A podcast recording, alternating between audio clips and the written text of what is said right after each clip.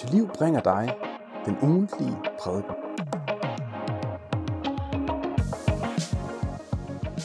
Da jeg gik i gymnasiet, der havde jeg matematik på A-niveau, og der brugte vi et program, der hedder TI Inspire. De af jer, som øh, har gået i gymnasiet for nylig, I vil måske også have brugt det program. Og TI Inspire, det er jo kort sagt genialt. Det er jo et fantastisk program, hvor man løser sine ligninger og grafer, og man slår sine øh, forskellige ting ind, og så fikses det bare lynhurtigt. Og det er nok hovedårsagen til, at jeg ikke er blevet så god til matematik, som jeg kunne have været. Fordi jeg havde ellers nogle år der i gymnasiet, hvor jeg virkelig havde mulighed for at forstå matematikken og sætte mig ind i den. Men hver gang jeg havde muligheden for det, så brugte jeg bare TI Inspire i stedet for. Og på mange måder, så må det her være alle lærers store udfordring. At vi har det her geniale redskab, og det er også godt at bruge, og vi vil ikke undvære det. Men hvordan sikrer vi os, at eleverne faktisk også lærer indholdet bag? Det er noget af det, som er udfordring i enhver læring. Det handler om først at gå igennem de lidt hårde trin, før vi kommer til det, som er den hurtige og den effektive metode. Og sådan gælder det i alt. Det gælder på arbejdspladser. Det gælder faktisk også i den kristne menighed, at der er nogle ting, der skal læres, lavres, ligge inde på harddisken, før vi går til det, der er den nemme vej. Før vi går til det praktiske. Og det vi skal være sammen om i dag, i den her bibeltime, det er mission. Hvorfor er det, mission er vigtig? Vi er ikke så meget på jagt efter et spørgsmål om, hvordan driver vi mission, hvordan skal vi gribe det an, men hvad er baggrunden for det? Hvorfor er det, vi driver mission? Og årsagen til, at det er vigtigt, det er jo, at det først skal ligge på nethinden. Det skal først ligesom helt ind på ryggraden. Fordi hvis ikke det er det, så bliver mission måske sådan noget, vi dropper, når det bliver hårdt, når det bliver svært. Når mission begynder at blive op ad bakke, så er det vigtigt at vide, hvorfor mission er så afgørende for at kunne holde ud i det lange løb.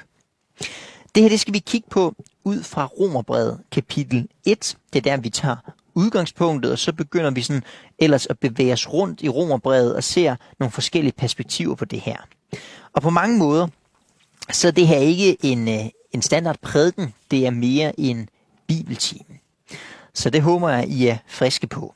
Vi læser først øh, det, der ligesom er udgangsteksten fra Romerbrevet kapitel 1, vers 1-6. Der skriver Paulus. Fra Paulus, Kristi Jesu tjener, kaldet til apostel, udset til at forkynde det evangelium, som Gud forud har lovet ved sine profeter i de hellige skrifter. Evangeliet om hans søn, Jesus Kristus, vor Herre, som menneske kommet af Davids slægt, i kraft af helligheds ånd, stadfæstet som Guds søn med magt og vælde, da han opstod fra de døde. Af ham har vi fået noget og apostelkald til at føre mennesker i alle folkeslag til troslydighed, hans navn til ære. Blandt dem er også I, som er kaldet til at tilhøre Jesus Kristus. På mange måder så er Romerbrevet det absolut mest systematiske brev, vi har fra Paulus. Hvis man har gået på bibelskole, eller hvis man har været kristen i længere tid, så vil man vide, at romerbrevet det er der, man ofte går hen for ligesom at finde de centrale sandheder. Det er der, der står noget om frelsen. Det er der, der står noget om synd. Det er der, der står noget om helliggørelse. Det er ligesom alt det her basale, som hører med til den kristne tro. Og det kan måske nogle gange give os den tanke, at romerbrevet det er basic stof. Det med mission, det er så det, Paulus han har placeret andre steder i Korintherbrevene og Efeserbrevet, hvor vi ellers har det, men Romerbrevet, det er ligesom det mest centrale. Sådan har jeg i hvert fald tænkt mange år. Det kan godt være, at der er andre, der ikke har det, men sådan har jeg tit tænkt. Og derfor var det også tankevækkende, da jeg på et tidspunkt læste en romerbrevskommentar, der var skrevet af en nordmand, der hedder Øjvind Andersen. Et meget anbefalelses romerbrevskommentar. Den hedder Grundsandheder til frelse. Han skriver nemlig i indledningen, at romerbrevet dybest set er et missionsbrev. Romerbrevet handler dybest set om mission. Og det vil jeg gerne prøve at vise nu. Hvordan er det, det kommer frem undervejs, både her i indledningen, men også når vi kommer længere hen? I hvilken forstand er romerbrevet et missionsbrev? Paulus han starter med at øh, skrive om sig selv, at han er Kristi Jesu tjener, kaldet til apostel, udset til at forkynde det evangelium, som Gud forud har lovet. Det er det, Paulus han er. Han har et postelkald, skriver han videre, til at føre mennesker i alle folkeslag til troslydighed. Det er det, der er hans kald. Det er sådan, han indleder hele brevet med. Og hvis vi skal forstå, hvad det er, han vil med romerbrevet, så skal vi forstå noget af det her. Dybest set, så handler romerbrevet om at præsentere Paulus, præsentere hvem han selv er, præsentere hans teologi for menigheden. Og det er det, han nævner i indledning, og det er det, han nævner i afslutningen. Jeg er Paulus. Min opgave, det er at forkynde evangeliet, så mennesker kommer til tro. Det er det, der er hele hovedformålet med mit kald som apostel. Og jeg er kaldet til at forkynde evangeliet. Det er det, I skal tro på. Og så udfolder han ellers i Romerbrevet kapitel 2, 3, 4, 5 og hvad har vi ellers, hvad evangeliet så består i, inden han så vender tilbage til allersidst og igen beskriver, hvad hans kald består i. Det er en præsentation af Paulus, han har gang i. Han vil, virke, han vil vise menigheden i Rom, hvad det er, hans kald er. Introducerer sig selv, og så nævner han også, at han gerne vil besøge dem. Det kommer frem i vers 13 og 15, hvis man kigger derned. Der står der nemlig, Jeg vil nemlig gerne høste nogle frugt, også hos jer, ligesom blandt de andre folkeslag. Både grækere og barbarer, både vise og uforstandige, er jeg forpligtet overfor. Derfor min iver efter os at forkynde evangeliet for jer i Rom. Paulus præsenterer sig selv, og så siger han, at han også gerne vil til Rom. Og grunden til, at han gerne vil til Rom, det er fordi han er forpligtet til at forkynde evangeliet for vise og uforstandige, grækere og barbarer. Det betyder kort sagt, jeg er forpligtet over for alle mennesker. Og det er også derfor, jeg vil til Rom. Det er fordi, jeg gerne vil forkynde evangeliet også der. Det synes jeg er tankevækkende. Der er en forstand i, hvilken evangeliet det er det mest frisættende i hele verden. Det er noget, der virkelig giver dig en sand frihed. Og så er der en anden forstand i, hvilken evangeliet binder dig. Binder dig til det kald, at når der er frelse i Jesu navn, så skal alle også høre det. Alle skal få del i den frelse. Og det er det, Paulus han viser med sit eget liv, og det er også det, han indirekte siger til menigheden. Vi er forpligtet. Hvordan det her kald skal se ud, hvordan vi hver især skal tjene, det er forskelligt. Men vi har alle sammen et overordnet kald. Evangeliet, det skal deles. Og hvis ikke vi forstår, at det skal deles, så er spørgsmålet, om vi overhovedet har forstået, hvad det er, evangeliet siger. Fordi det er det, Paulus så udfolder. Evangeliet, det er det eneste, der kan frelse mennesker. Det er kun evangeliet, der frelser. Og Paulus han udfolder det i vers 16. At jeg skammer mig ikke ved evangeliet. Det er Guds kraft til frelse for enhver, som tror, både for jøde først og for græker. Og videre i resten af Nytestamentet, så udfoldes det her. I Apostlenes Gerninger kapitel 4, vers 12, der siger de, at der ikke er frelse i nogen anden. Ja, der er ikke givet mennesker noget andet navn under himlen, som vi kan blive frelst ved. Det er kun evangeliet, der frelser. Og det gælder både for jøder, og det gælder også for hedninger. Og det her, det var ligesom Paulus' verden. Det var den verden, der var på det nye testamentets tid. Det var der jøderne, og der var hedningerne. Dem, der havde Guds ord, og dem, der ikke havde Guds ord. Og hvis vi sådan forsøger at skrue tiden frem til i dag, og prøve at sige til os selv, hvad svarer det til i dag?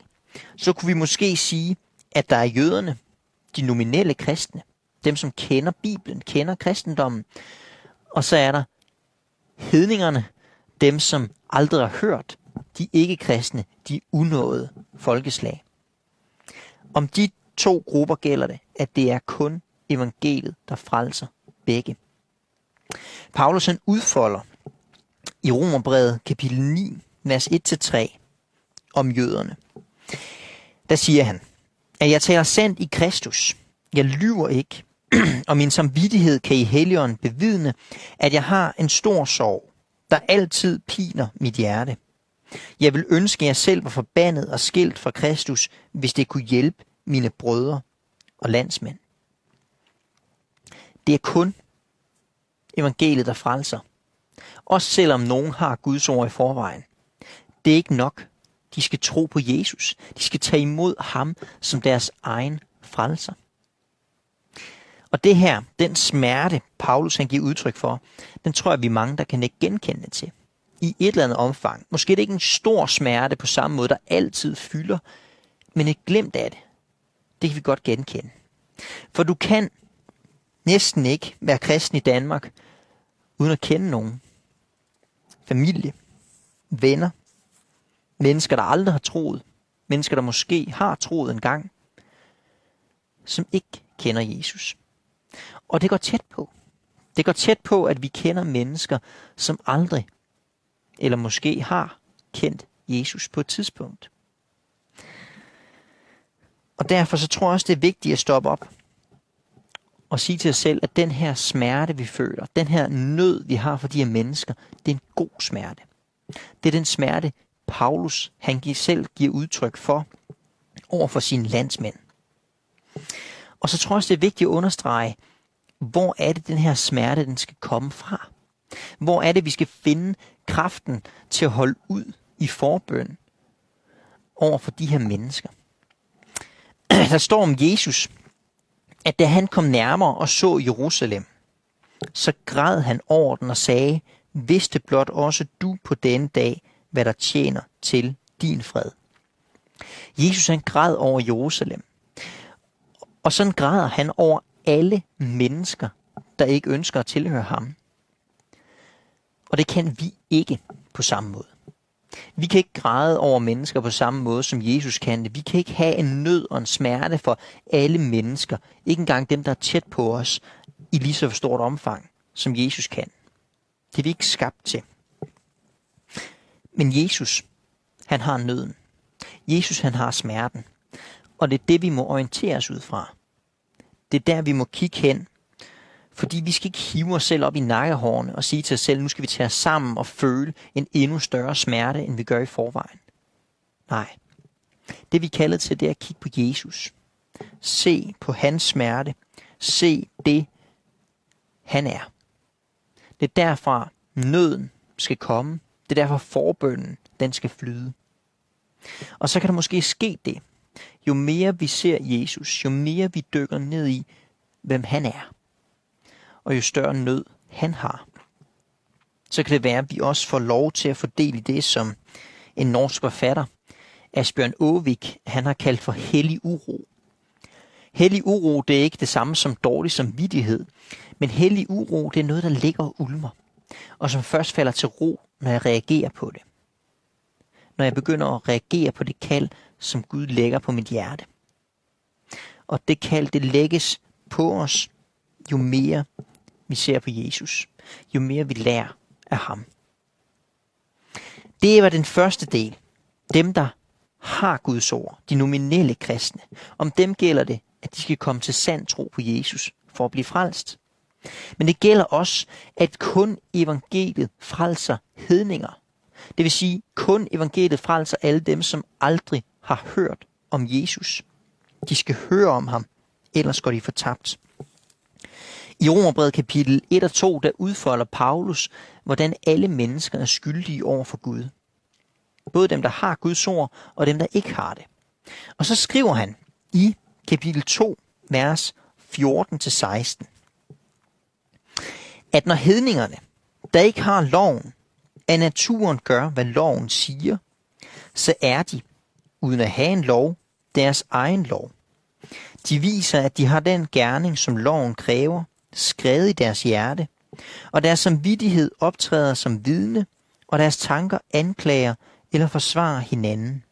På den dag, da Gud dømmer det, som skjuler sig i mennesker, efter mit evangelium ved Kristus Jesus.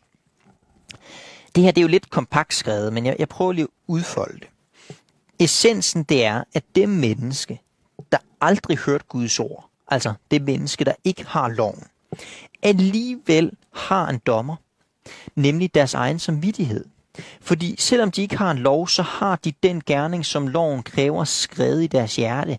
Det vil sige, de har jo en samvittighed, der fortæller dem, hvad der er rigtigt og hvad der er forkert.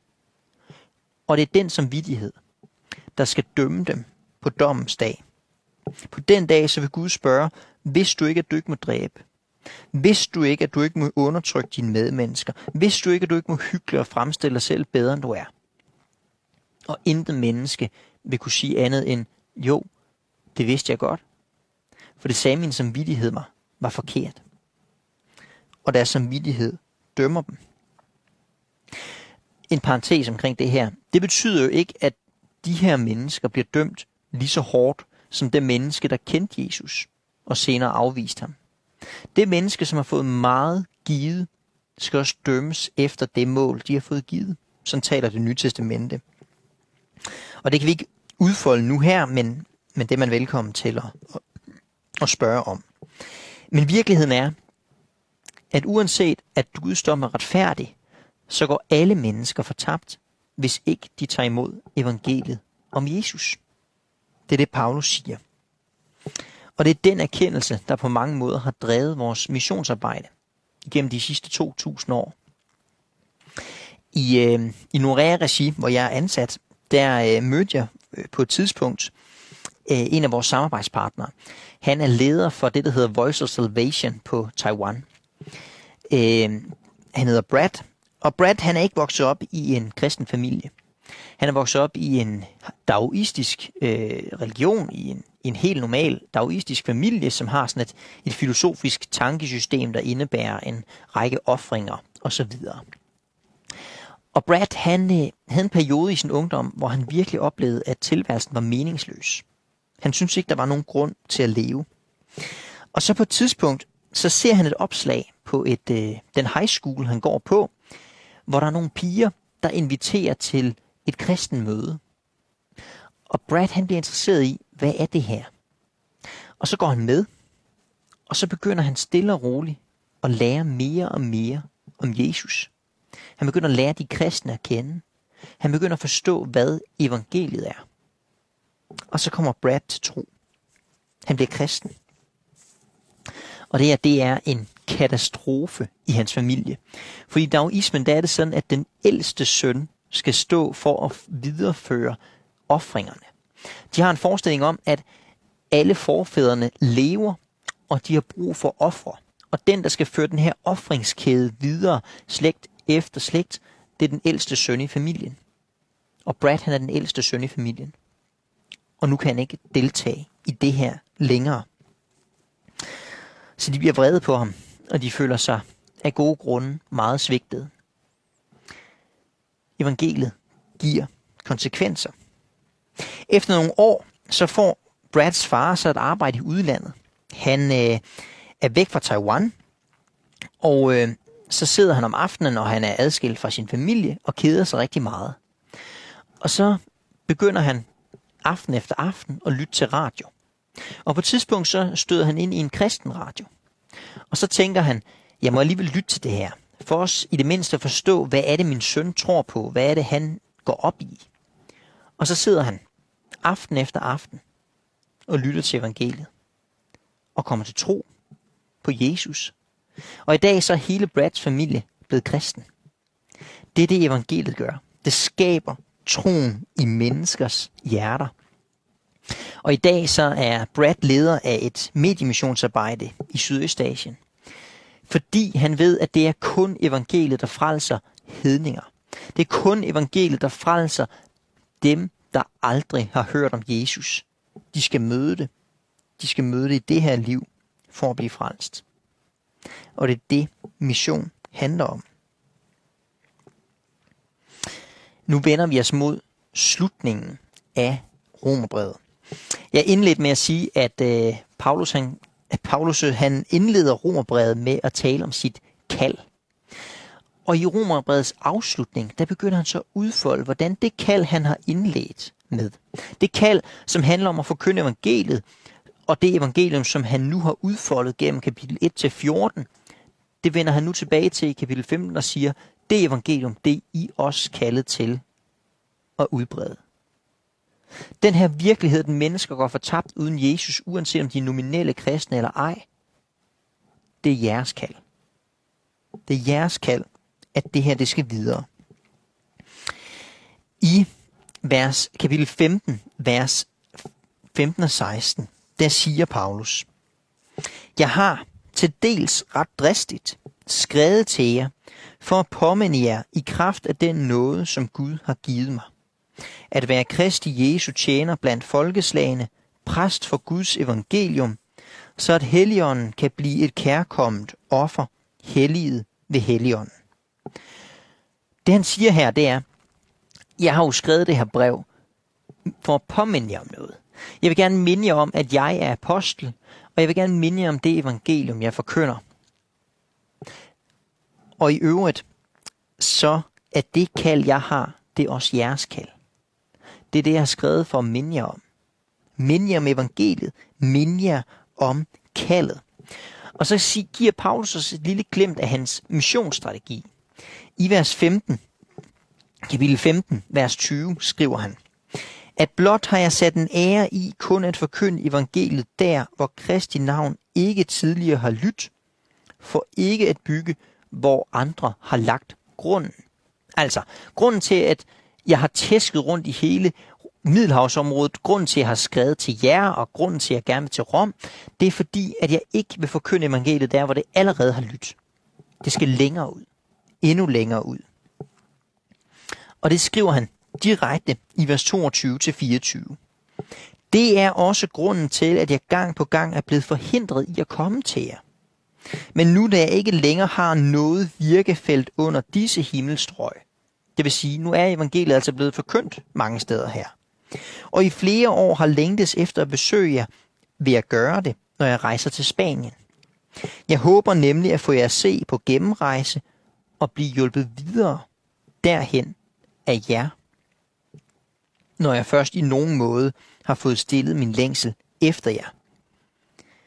Det der er essensen af de her vers i kapitel 15, det er, Paulus har et kald til at forkynde evangeliet.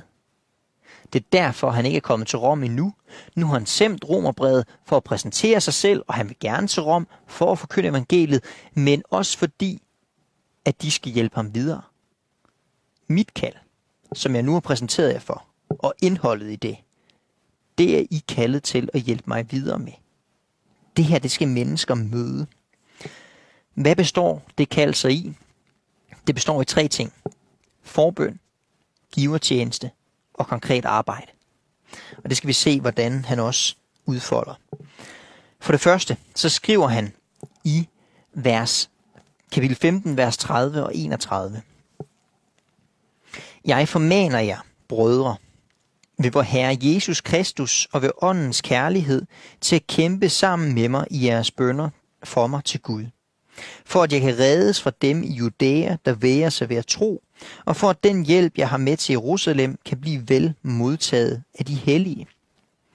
Det er en meget specifik situation, han beder om forbøn til. Det handler om, at han skal blive reddet fra jøderne i Judæa. Men hvorfor er det, at han skal blive reddet fra jøderne i Judæa? Det er jo ikke, fordi han regner sit eget liv for så værdifuldt, at det absolut ikke må stoppe. Men hans liv skal blive reddet, fordi han skal længere ud. Hvis han bliver fastholdt i Judæa, så kan han jo ikke komme til Spanien. Det er det, der er pointen. Der har vi et kald til at bede. Og her tror jeg også, det er godt at kunne dele nogle gode og nogle dårlige erfaringer med hinanden. I, øh, i ungdomsregi, eller sådan LMU-regi, der har jeg ofte oplevet det, at folk rejser sig op til frit vidnesbyrd, og så siger man øh, sådan noget i retning af, altså det går rigtig dårligt for mit andagsliv, øh, selvfølgelig, selvfølgelig går det rigtig dårligt, jeg får ikke læst, jeg får ikke bedt, men her den anden dag skete der nu alligevel det, at jeg bad en bøn. Og så kommer der sådan noget. Og så sidder man rundt omkring og tænker, og folk trækker vejret dybt og tænker, huh, hvor er jeg bare glad for, at det går dårligt for dig. Og ellers er det jo befriende, fordi vi kan være ærlige over for hinanden.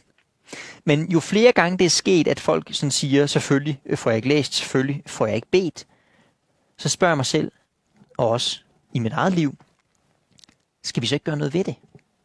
Hvordan kan vi hjælpe hinanden? Hvordan kan vi i stedet for rejse os op og måske at sige, det her virker for mig? Eller måske når man rejser sig op og siger, at det går dårligt, så læg op til, skal vi ikke prøve at gøre noget ved det? Det tror jeg godt at tale med hinanden om. Fordi bønslivet, det er afgørende i mission. Det er der, du skal få overskuddet. Det er der, du skal holde ud i det lange løb. For bøn, det er balancelivet. Det er der, du får balancen ind i dit kristenliv. Du får nogle byrder fra Gud, tanker, nogle bekymringer, og så giver du dem tilbage til ham. Du genopretter balancen. Du bærer ikke på det selv, men det er en cirkelbevægelse. Du får en nød, du får en smerte, og du giver den tilbage til ham. Og derfor er det afgørende at få placeret ansvaret og byrden det rigtige sted hos ham. Og det sker i bøn. Så for det andet, så kalder Paulus til givertjeneste. Han skriver i vers 25 og 27 til vers 27, at nu rejser jeg til Jerusalem med hjælp til de hellige. Makedonien og Akaja har nemlig besluttet, at de vil samle ind til en fællesgave til de fattige blandt de hellige i Jerusalem. De har besluttet det, og de står også i gæld til dem.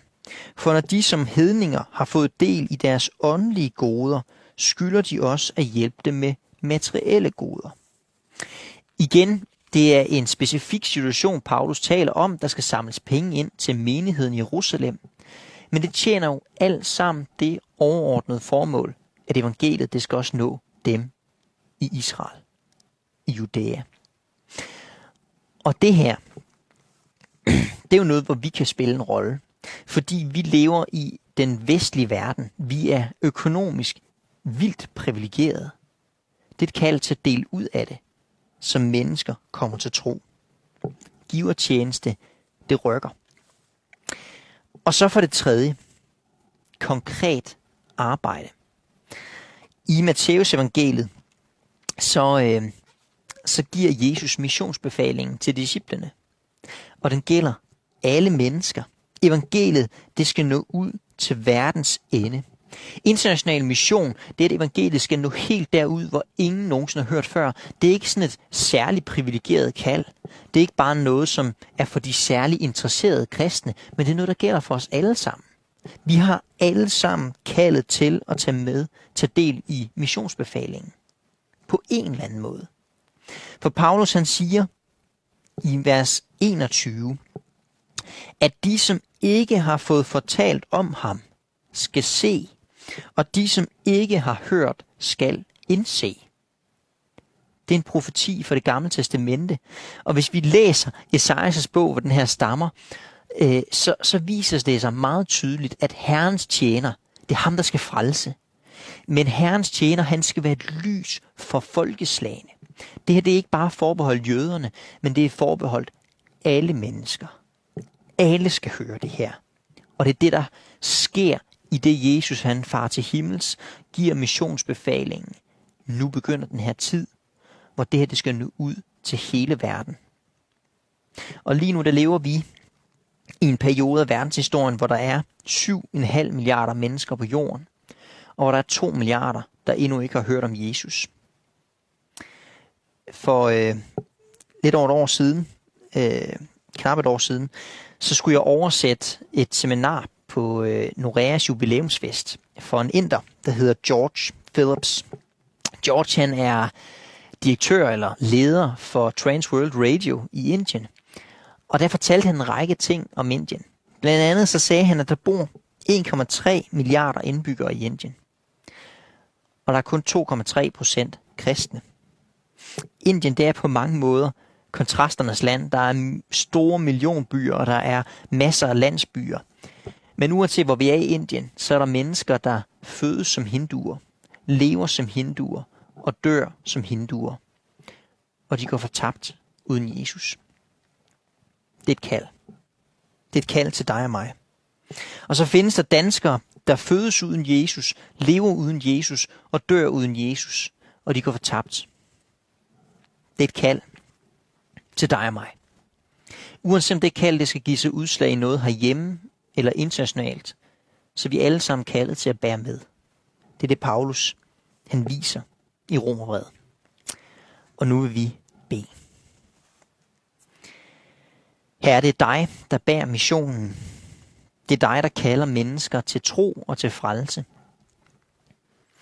Vil du gøre den opgave og det kald, vi har i den forbindelse, stort for os. Amen.